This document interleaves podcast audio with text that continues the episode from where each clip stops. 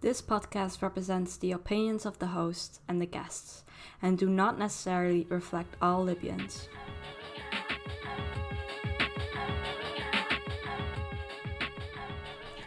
Welcome to the third episode of the podcast I Don't Know Anything. My name is Emma, and in this podcast, I will explore world issues that I don't know anything about. I hope by inviting young people from these countries, you can understand the news a little bit better. Today I'm joined by Rawan Gawala, a young Libyan peace builder and part of the NGO Together We Build It. That NGO promotes security and peace through empowering young people and women. She's currently working on multiple projects, including one about women's meaningful participation in peace building on all levels, but she's also researching the history of Libyan music. Today, she's going to explain to me what is happening in Libya right now. Welcome, Rawan. Thank you so much for joining us today. Thank you so much for having me. Uh, it's, it's really great to just talk about Libya, you know? yeah, so I don't actually know anything about Libya. Could you please give me some background information on Libya as a country? Yes. So there's actually a funny story behind that. Before the revolution in 2011, when I say I'm from Libya, people would ask me, What is that? or Where is that? So I would usually give the, the regular answer, like, You know, we're in that big country in North Africa that's between Egypt and Tunisia. And they would like, go, oh, yeah, yeah, yeah, yeah, that one. And after the revolution, when I say I'm from Libya, they would ask, no, they wouldn't ask, they would comment like, oh, Gaddafi, war, oil, you know? and then they would like literally they would pause for a second and they would go like but that guy was great. Why kick him out?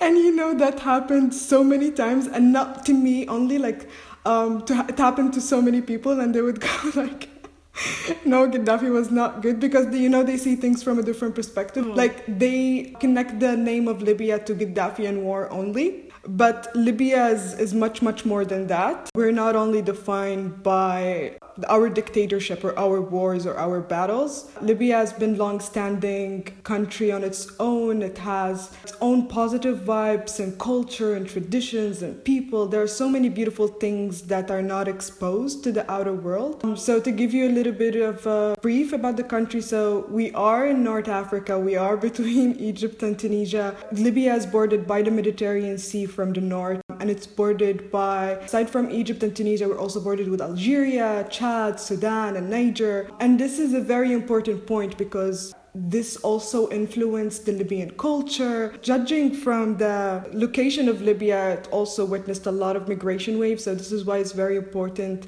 to highlight that everyone who passed on Libyan ground, they influenced it either directly or indirectly. And this is what makes it very rich in culture.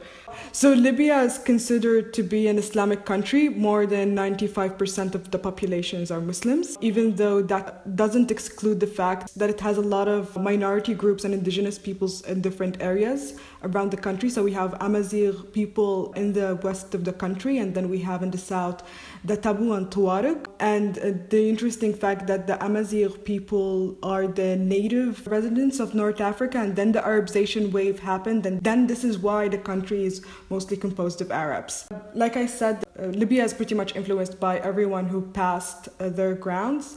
So you, when you look at the culture, the traditions, uh, you will see it very much influenced by Andalusi cultures, by the Ottoman uh, period that ruled the region at one point. You will find a lot of Islamic traditions in it. So it's pretty much a mixture of, of a lot of cultures that produce this one beautiful piece of a country that it is right now. Mm. But unfortunately, in the Gaddafi rule for more than 40 years, the culture of Libya got really suppressed. So you find the cultural aspect of the country is less and less represented. I mean, when you come and look, for instance, at Tunisia or Morocco or Algeria, you will find that culture plays a big role in the country. Like once you step into the country, you can see and feel their culture, you know? When it comes to Libya, it's not the case at all. Art, it's it's not that represented. Culture is very suppressed. Even during the regime with the Amazigh people I mentioned, they were not allowed to practice their own culture. They were not allowed to speak their own language. So honestly, everything that's happening right now, the fault why people are not recognizing us as a country is because of the long lasting dictatorship that happened here. But Libyans were free after 2011, so we thought that this is a new age for us. This is our chance to shine. This is our chance to go out in the world and express ourselves and express our culture and be more liberal and then live happily ever after, you know. But then, unfortunately, it's things got much much worse. But to be honest, we do get a plus after the revolution that people are now more eager to showcase their culture. Now we have the spaces, now we have the opportunities to really introduce Libya to the world. Is that also why you're now researching the history of Libyan music as well? Yeah, so actually, this is a project that my friend is leading. She was like, once you Google Libyan music, you will find absolutely nothing. Mm. And it's so true. Like, you know, I was Googling Libyan music in English. So even in Arabic, you won't find that much of results. And when I was Googling it, whether in Arabic or in English, you would literally get referred to Tunisian music because North Africa has a lot of similarities when it comes to art and culture. So, for instance, when we talk about malouf, which is one type of music that's heavily introduced in North Africa, mm. and it's practiced a lot here in Tripoli specifically. So, when you search that, you will automatically read about malouf in Tunis, or malouf in Morocco, or malouf in Algeria, because people really mislook the importance of documenting their own culture and their own history. And, like I said, I do not really blame them because we were suppressed for a very long time. We did not get the chance to do that. So, how can can people get to know Libya more if we want them to? If there aren't anything out there. Mm. And they're not the blame that they only know us from mm. Gaddafi and war because there is nothing else there. Like when you Google Libya, you automatically refer to websites that talks about war and conflict and weapon trades and peace talks and you know all of that. But once you want to Google something that's about the country in itself, like the individuality of the country in itself, you will find nothing. Mm. So I've seen Libya in the news for a very, very long time. As you mentioned as well, when people talk about Libya, we, we talk about Gaddafi, we talk about war. But honestly, I feel like I can't really follow it anymore. Could you just explain to me what is happening now and, and like what has happened over the years? Yeah, definitely. So there was the Arab Spring that took place in 2011, and Libya was one of the countries to do a revolution against the dictatorship system that, that was in the country. So ever since 2011, Libya has been going through so many wars because the revolution to us did not stop at 2011, and this is what uh, people might not know and what the news might not share. Mm. So after 2011, we were considered a post conflict country. In the following years, especially after 2014, we're back at a conflict country. so after 2011 up until 2014, at least the western side of the country was a bit stable. People were still striving for the peaceful political transitions. People were so happy about their freedom. Mm. People were really looking into the future and they were doing so much. Even though other parts of the country, they still had a lot of conflicts going on. But then since 2014, I consider it like the mm. the breakdown, you know, like the big fireball that ate the country up uh, because ever since mm. 2014 we did not rest a day. Before 2014, I would go out in the street in the memory of the revolution. People were celebrating mm. everywhere. Mm. Like you can literally get the euphoric sense that you're free. You know like this is a new country this is a new this is a new ground that you're standing on and in the past few years i could not feel that not anymore so what happened after 2011 like i said so people were really looking forward into the future. We thought that we're gonna rest. In 2014 what happened is a civil war that took place in the west of the country particularly in tripoli and as consequences of that war was the burning of Tripoli's international airport. And then the escalation of conflict started. The consequences for shutting down and burning Tripoli's international airport were very extreme. We witnessed a fall down in the Libyan currency. We witnessed the relocation of the international community outside of Libya. So before 2014, you can literally see foreign people, international organizations, UN personnel, ambassadors, basically anyone outside from the Libyan grounds. You would find them very flexible. They would move from one place to another. A lot of projects were taking place. The, like I said, the country was reviving, the country was feeling alive. After 2014, everyone was gone. Uh, you will literally find no one. So the international community entirely got relocated in Tunisia. That includes embassies, UN entities, INGOs, journalists, everyone. Uh, I literally now, if I have to apply for a Schengen visa, for instance, I have to go to Tunis and apply from there. So we also we witnessed a fall down in the Libyan currency. Uh, so the economy was was terrible and it still is terrible. The human security conditions got really worsened. Is that also the reason why foreign people had to move to Tunis to start projects on Libya because it was unsafe, or just because they couldn't access it anymore? Yeah, yeah, because it was unsafe. Mm. Uh, so the country was declared a high risk security ground, so they had to move from it. But in 2016, the international community started to get back little by little.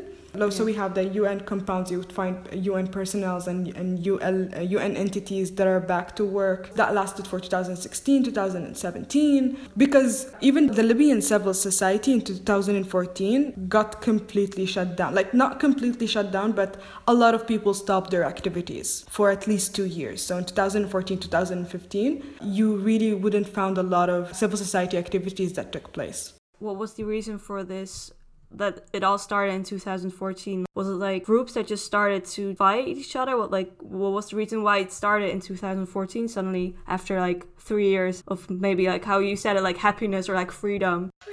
I don't want to say that before 2014 it was the candy land as well but but then again we at least still had hope. Mm. So yeah, I think the the problem was a political problem. So group fought another group. A lot of conflicts that took place. So there's this this one group that came to find another group. I don't want to mention like the names and the things exactly, but what you can say that there are two different groups or more than two different groups that fought on Tripoli grounds. And as consequences of that fight, they burned down the international airport of Tripoli so even when you talk about all wars that took place after 2011 it's basically someone fighting another from different tribes or different groups or different cities just for political ambitions or more money or more power uh, for them not getting anything. And then it got more more and more complicated. So we also witnessed islamic groups that are fighting on libyan ground. That are fighting other people as well or fighting in different cities. So the certain cities will take that as an excuse. So when they come and fight a battle they would say no we're fighting the islamic groups. Mm. you know it, it got really really complicated at, mm. so, at certain points and then 2014 was like the how you say it like the high point where it just collapsed. So yes it just exploded because like i said the, the consequences were very big. Mm. it was a really a dark year in tripoli. In 2014 i was still relatively young. So i was i think i was 18 years old. I didn't really understand the whole process of it. I did not really get really deep into the, the political aspect of it. So all I know is our country was going through war again. Yeah. The airport is no longer there. International community is no longer there. The conditions are very bad. This is this is really messed up. So this is gonna be it from now on. I wouldn't really call myself a, a positive person at that stage, um, because you know you always had the fear that you will go back to where you were years ago. And ever since then, people were st- started to compare Libya to Gaddafi regimes. So even up until now, people would say that if Gaddafi was still here, the situation would have been much better. We would at least be safe, that we would at least have electricity, we would at least have our, our simple rights granted. And you know, to be honest, like when I think about life before 2011, like I had a really amazing childhood. Everything was very calm, like I would say the city was amazing. You can do pretty much anything you want. But then again, that's from a child perspective. But Mm. then when I got older in the past few years, when now I think about the years of Gaddafi regime, I would remember little moments like when I mentioned Gaddafi, my mom would say, "Shh, don't say that. Uh, you cannot say these things in public." Or I would remember moments where we had to go out in protesting or do certain activities that we really didn't understand or uh, understand why, and, and in a sense that you were not forced, but you were led on to do them. So there were these little moments that now you realize that you weren't really a free person, you know? Okay. But then again, people still like romanticize about what was it like when Gaddafi was here especially when the electricity situation gets really bad or the you would find no money liquidity in the banks or any of the problems that we're now facing Yeah. I think it's also easier to romanticize the past than and think about the future or think about the now. exactly exactly and so after 2014 and the the airport war as we call it so like I said, so in Mm. 2017, 2016, things were relatively more calmer. Again, when I talk, I talk about Tripoli because that's where I live. Things might not necessarily be as calmer as in other areas around the country. Yeah. Uh, because the way Libya is after 2011, there were different conflicts, different civil wars that are taking place inside the country at different times in different places between different groups for different reasons. um, it was all very chaotic. It's mainly because since 2011 and the big wave of weapon circulations, the militias group were still there, the weapon was still there. No one tried to collect the weapons from the people because during the revolution, every household had at least one gun. So people did not want to give that up after the revolution. Families gave them up, but when you talk about armed groups and militias, they did not mm. want to give it up. And then the weapon trades got bigger and bigger, like more weapons are coming into the country with the already existing weapons. For Gaddafi, it was like a hobby to store weapons. The, the country was like a ticking bomb with a lot of aspects that can easily make it go off. So after 2014, there were other conflicts that took place in Tripoli, but then again, there were like minor ones that would last one or two months top. Also between different groups and different cities come and fight on Tripoli ground. You know, because the dream was like to take over the capital. So this is why uh, a lot of the conflicts took place there. So the dream is to take over the capital. Uh, if you got the capital, that then that means that you won. Yeah. You know, now you you got the whole cake for yourself. So this is why like each time a city would come and try or a certain group would come and try. I think there was a, a big war in 2018, 2017 that would that was also unsettling, but then again, the worst war to me after 2014 took place in 2019. So April 2019 it was a whole new perspective of civil war to us, especially in Tripoli. So what happened is warlord Khalifa Haftar came from the east of the country and again to with a mission to liberate the capital from the Islamic groups, fighting the internationally recognized government that's located in uh, Tripoli. So these two parties fought each other inside of Tripoli. So the force came from the east and they surrounded the city and they wanted to, to get in. There were different allies with the two parties, but the war got really, really extreme because the forces were big. So there were more weapons involved this time, more groups involved this time, more manpower. And what made it much worse is the involvement of the international community. So it's the different countries also taking alliance with both of the groups and then like enforcing them and then us also like have a say in, in what's being done and then and then again like enforcing the Mm. attack more and more. So the war was absolutely horrible. It to me it, it was much more horrible than the revolution itself. You know because with the revolution you had a purpose of fighting. You had a purpose that the country will be free after this. There's a sweet taste to the end result. With this and Yeah. with years of conflict accumulated, you keep thinking like why are they fighting? What's the purpose? What if this ends? When is the next war? And the, also the consequences were very big this time. People got internally displaced from the city within the city. So people who lived in conflict mm. area had to leave their places. At first, it was like couple of families and then it got more and more increased. So it's like you were looking at hundreds of families that got internally displaced. And when i say internally displaced like for instance they live in south of tripoli so they moved and took rents in the downtown tripoli or in other areas in tripoli. Some moved outside of tripoli but not at the very beginning. And then the numbers started increasing even more and more. So we reached hundreds of thousands of people yeah. that got internally displaced within tripoli it reached the point where there were no more rents within the city, there were no places to go and, and stay. It reached to the extent that certain people had to move twice. Like they would move from their original home, they would rent someplace else in the city, and then the war zone gets closer, and then they had to move uh, once again. People left everything behind. Like so, the war lasted for one year, now that the war ended and I'm looking at the pictures of the houses that got destroyed, you can see that people left everything behind when they got out.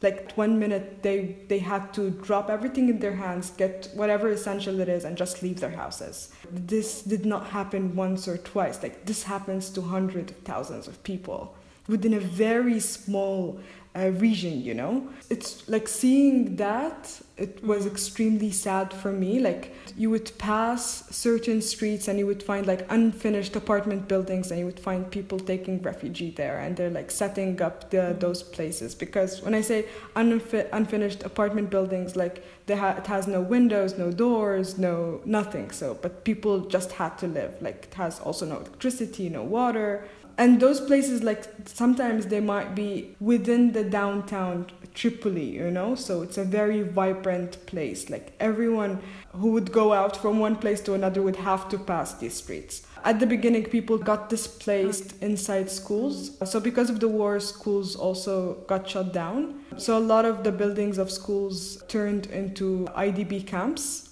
also it was extremely devastating like seeing wow. two or three families in small classrooms and there were a lot of schools with very bad conditions people who were once independent humans you know with their own house and their own cars and their own jobs, people who are educated and build their life from scratch, people who spend their whole life just to build that house and secure a future for their families, now are just living from one place to another for a war that they had absolutely no interest in, mm. and for a war that that might even last much more than what it's lasting right now. So sad. Yeah, it's it's it's extremely terrible. So in this war particularly, like the war that took place in 2019, so I was also living uh, near a war zone, actually like pretty close. But the area that I was living in, so they had machine like those big machine uh, guns like the ones that releases the rockets or something anyway so the like the machine is located mm. very close to to my house so you would hear the rockets go off the entire day for a whole year. All you can listen to is rockets. Sometimes they use the light ones, so like the light ones are okay, you can live with them, but sometimes it gets it gets like really extremely intense that you would wake up in the middle of the night, you would feel as if the rocket just fell inside your house but you know with the with the year you get more and more used to the sound. But in our case at least so because we had the the rockets going from our neighborhood and it was placed at a at a considerable distance from the actual war zone so we had no rockets falling in. So we were only the people releasing releasing them. We had we did not receive anything. So this is why we did not get we did not had to move from our own home. So it stopped pretty recently because you said it only it lasted for a year and it started in April 2019 so it only finished like a few months ago yeah, yeah, yeah. So only a couple of months ago, the war completely stopped. So the force that came mm. from the east went back to its original places, and the city once again it's witnessing a certain peace. Peace only from the aspect that there are no machine guns anymore. Yeah. But the minute the war stopped, people also realizing more and more the how bad the situation still is. For instance, power cuts would last days sometimes. They used to last hours, but now they last days. We've witnessed at least three blackouts last week. Uh, you know, blackout used to happen like once every uh, year in the in the past several years. It actually before the revolution, Libya did not witness any power cuts. Mm-hmm. We're an oil-rich country, so when you come and think about it, how come we don't have electricity? So power cuts are insane here. Also, there's no water in certain places. Like water would literally come for a few days and then disappear again. So people with in their homes they have no water. We have a very serious cash liquid- liquidity problem, and so people cannot even get their own money from the banks. So this is very ridiculous, you know. So whenever I pass a bank, and I would see people lining up, they're like completely miserable faces because let's face it, the economy in itself is bad, and let alone you can't even get your money. It's an absolutely uh, another level of, of absurdness. When you look at the people standing outside the banks and and you think that this is their money they're waiting for so this is their money that they want to get they're not like begging for money or they want charity No, or yeah. like this is they worked for this. It's their right to get their money. And they're treated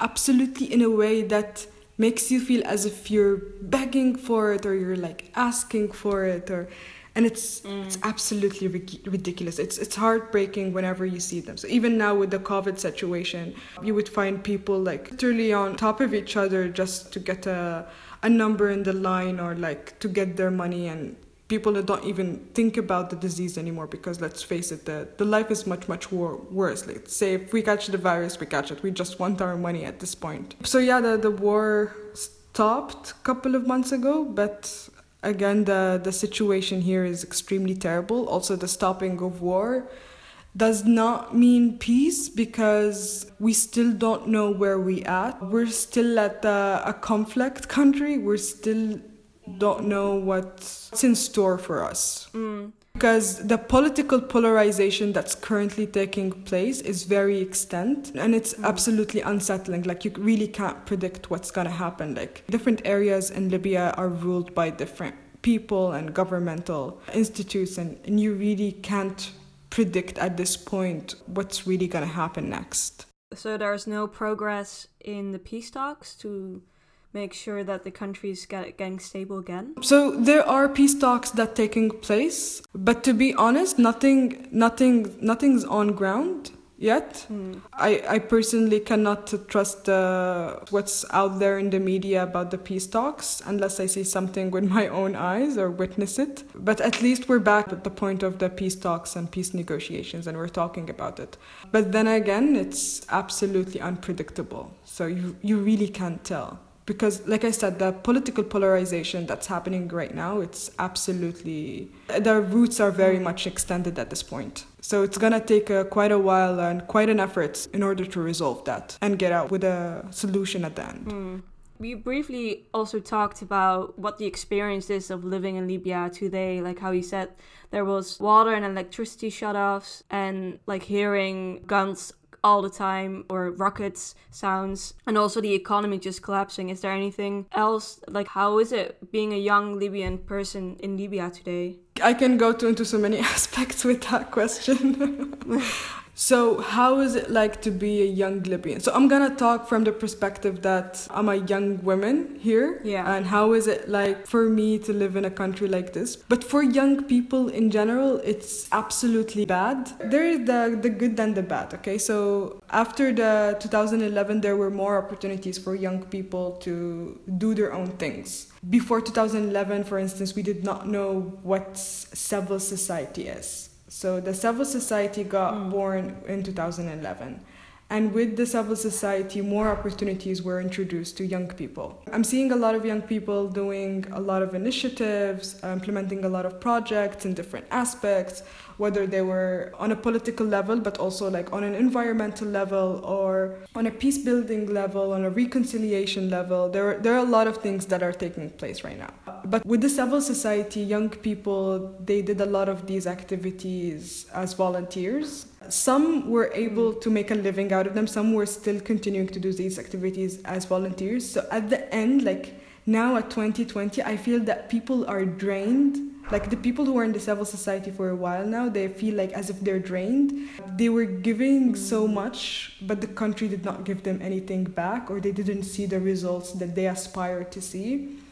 Uh, so it's they're very at the crucial point. Like they still want to do a lot of good things but then again they started also to get older. Yeah. They want more opportunities, they want more jobs, but they also still want to continue doing what they've been doing. Mm. Like the unemployment amongst young people is is absolutely crazy. It's really hard for young people to to get jobs, especially in certain fields and in certain areas. Yeah. Like for instance, my sister studies petroleum engineering, but like newly graduates, they're lacking trainings, they're lacking job opportunities so youth in Libya feeling a bit devastated because they can't really achieve their dreams or uh, get their dream job or do their dream thing. Mm. So the later wave that took place in the in the last several years, we find a lot of young people doing social entrepreneurship projects so this is the the turnover yeah. you know from doing uh, only civil society work and humanitarian aid. People were thinking about sustainability of their project but also like in a way for them to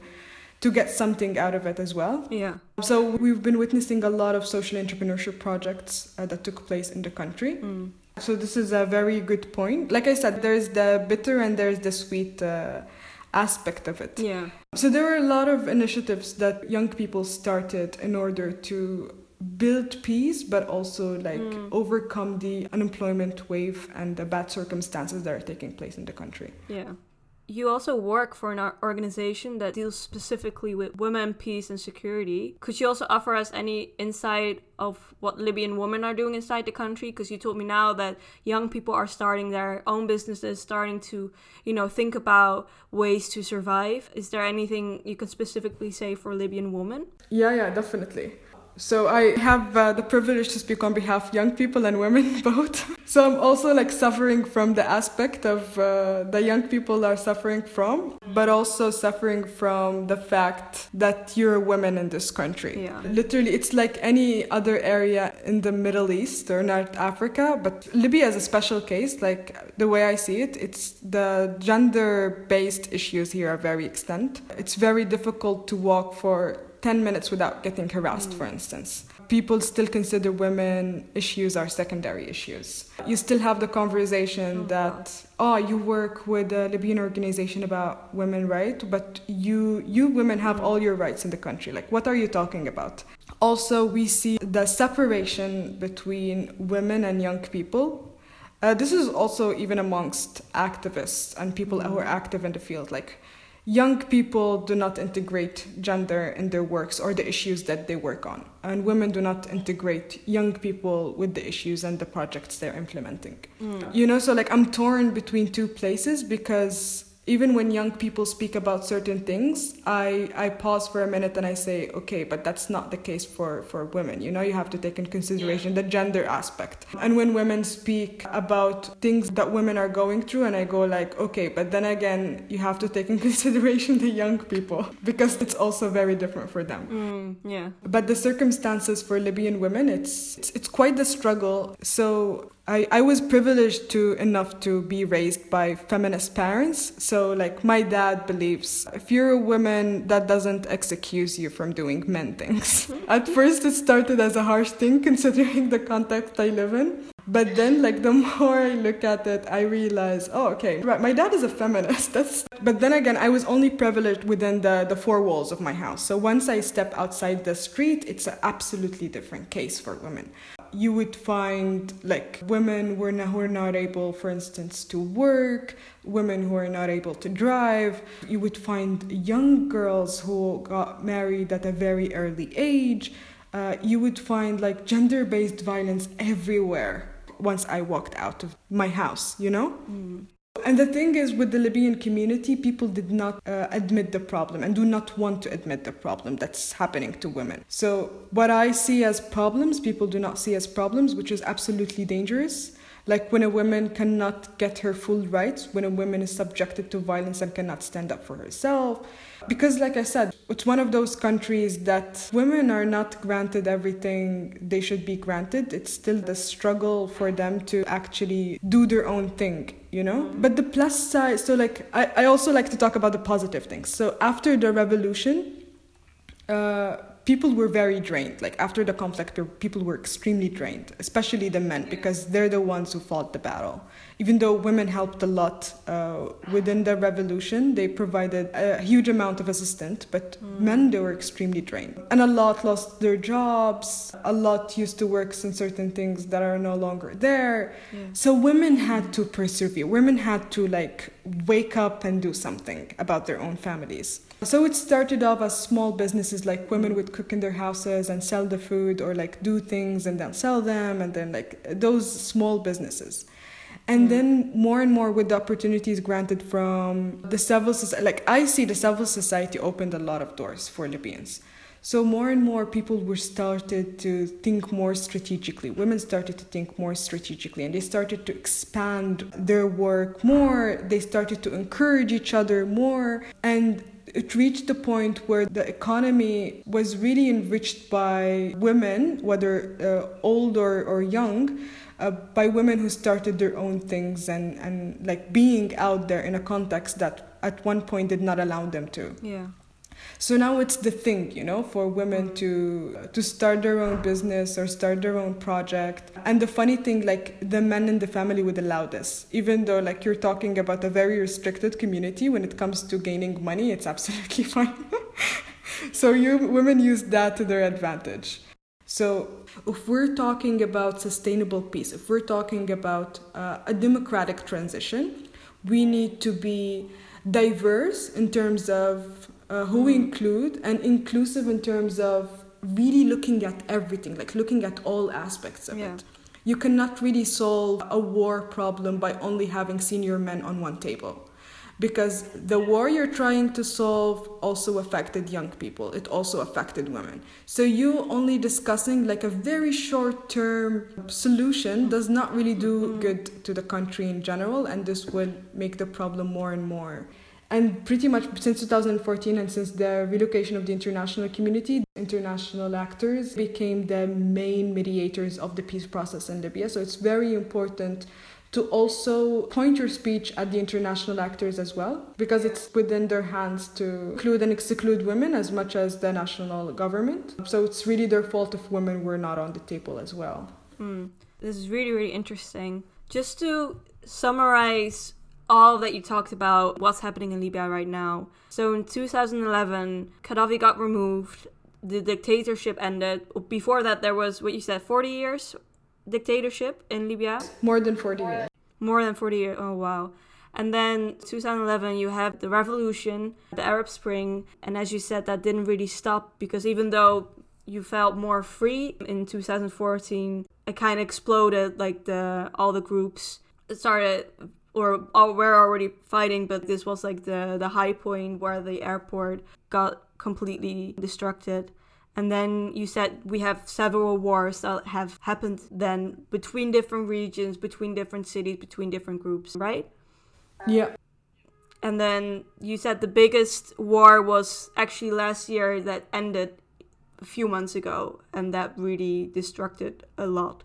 Yeah. This sounds very, very negative. And also, where you said with the peace talks that you weren't really sure or that there's nothing yet specific on the ground. Do you have hope for the future? Do you think things will change? It feels like you're a bit skeptic, or at least as if it's like a calm before the storm, you know? Like there's still something about to happen.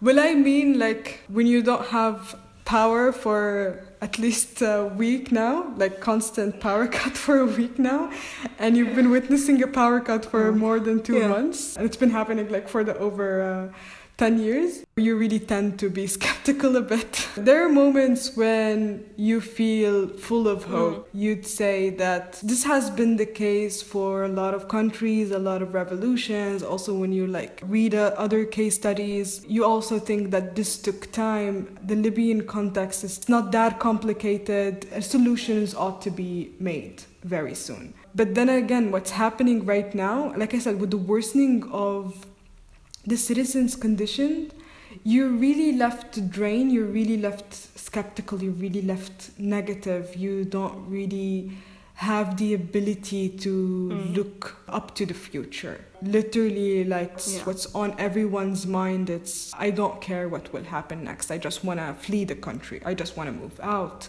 And you can't really blame them, you know. Even I personally reached that point. Like I said, I don't want to live here anymore. I just want to get out where a place I can feel my own dignity, where a place I can really pursue my dreams and do something. But the beauty of mm. working in the civil society, the beauty of meeting different peoples from around the country or talking to people from around the country, it really fills you with hope, you know, at that one moment, you really feel that those peoples are amazing. Those people are doing a lot of good things. Uh, Libyans are very kind at heart. Like the future cannot be so bad because those people are still here. And I'm very sure that they will find their way to each other and, and really do something for this country. What I just hope for is that we really don't want to see any more international uh, interference. You know, if Libyans were just left for each other, they would come and together and sit and have a solution. The international interference, the feeding of Libyan brains to get more power and get more money, it's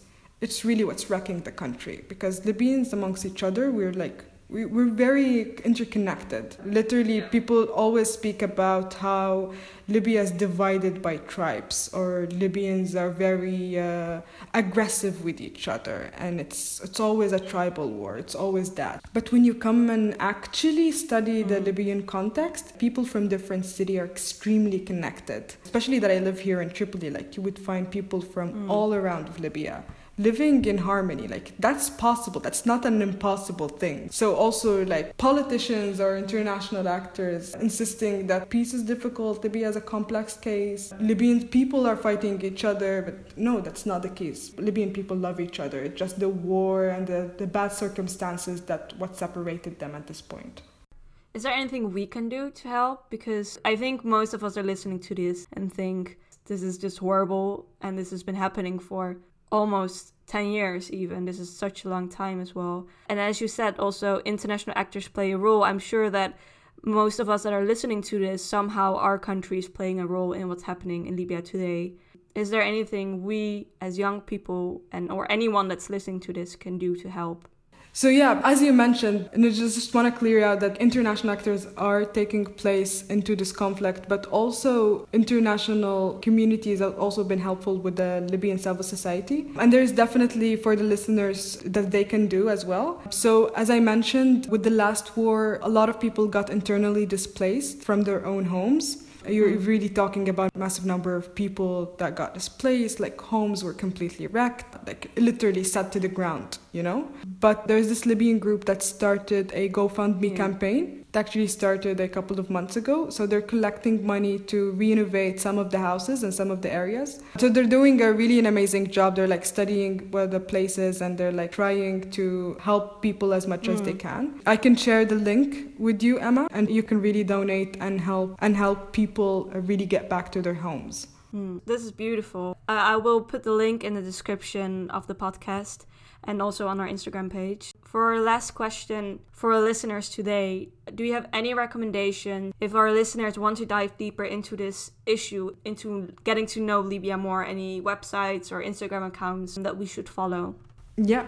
Like I said, my hope is for Libya not to be defined by war or Gaddafi or oil. You know, the country is really beautiful. There are a lot of people doing a lot of beautiful things to really bring out the I know. culture. So there are websites and pages that you can you can mm. follow. There is an art organization called Waraq They're doing a lot of artistic pieces on Libya. So it's actually founded by an Amazigh young girl. She's doing an amazing work. She's done a lot of exhibits around the world. So it's really wonderful if you want to check the cultural artistic aspect of Libya. There is another young woman who's writing articles to introduce different mm. aspects of Libya. She's called Malak Taib. I can also share the links to those websites as well. So she has a blog to write about all kinds of things. Like if you want to know about, mm. for instance, Libyan Jews, or if you want to know about like young musicians, or even political topics, uh, humanitarian topics, cultural topics, artistic topics. She really writes about it all. So her blog is yes. a very rich place to get information about Libya. If you want to also know more about uh, the Libyan context in specific and really what's happening, there are organizations that produce researches and reports about the current situation. Mm. So, for instance, the organization I work with, uh, together we build it, we produce a lot of research reports about the women and young people peace and security situation in the country. I also encourage people to like when they look at the news in Libya, or like when news passes by, try to look for local or national expertise. Try to look at the news from a national point of view. I mean, literally, when you write, for instance, Libya in the Twitter search, you will find a lot of political analysis that they're actually sharing news about Libya that are Libyans. It's much, much better to look at mm. things from a national point of view because they usually have the whole context. Even when they write a news or certain things, it's not that misleading. Mm. Thank you. This is really, really interesting, these recommendations as well. Thank you so much for joining us today, Rawan. I really understood all uh, what you explained, and it was a very easy explanation of what's happening in Libya today. See, not so complex, huh? yeah. I mean, it's it's so complex, but I think you really explained it in a way that would be understandable for everyone to listen to. If you want to look up Rawan online, you can find her at Rawan KMK on Instagram and Twitter, and she's also a public book blog page on Instagram at book and then Q U E T underscore R. You can also look up all these on our Instagram page at I Don't Know Anything podcast, where I will also post all the links and recommendations that Rawan talked about today. Thank you for listening, and I hope you tune in next week. Have a great day. Thank you.